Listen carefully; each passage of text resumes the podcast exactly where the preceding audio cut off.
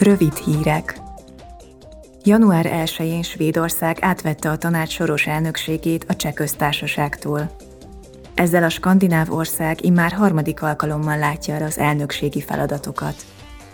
A svéd elnökség prioritásai a biztonság, a versenyképesség, a zöld és az energetikai átállás, a demokratikus értékek és a jogállamiság. Svéd elnökséget 2023 második felében a spanyol elnökség fogja követni. A képviselők januárban fogják elfogadni a mesterséges intelligencia jogi keretéről szóló álláspontot.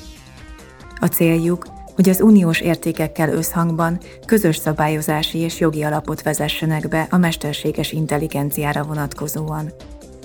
Kiemelten fogják kezelni a mesterséges intelligencia konkrét alkalmazásainak és lehetséges kockázatainak kérdését.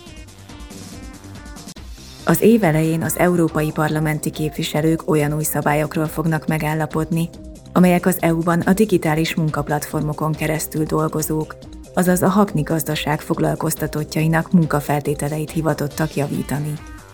A javaslat többek között a jogilag elismert foglalkoztatási státusz biztosítását és a munkaplatformok átlátható, méltányos és elszámoltatható működésének előmozdítását is tartalmazza.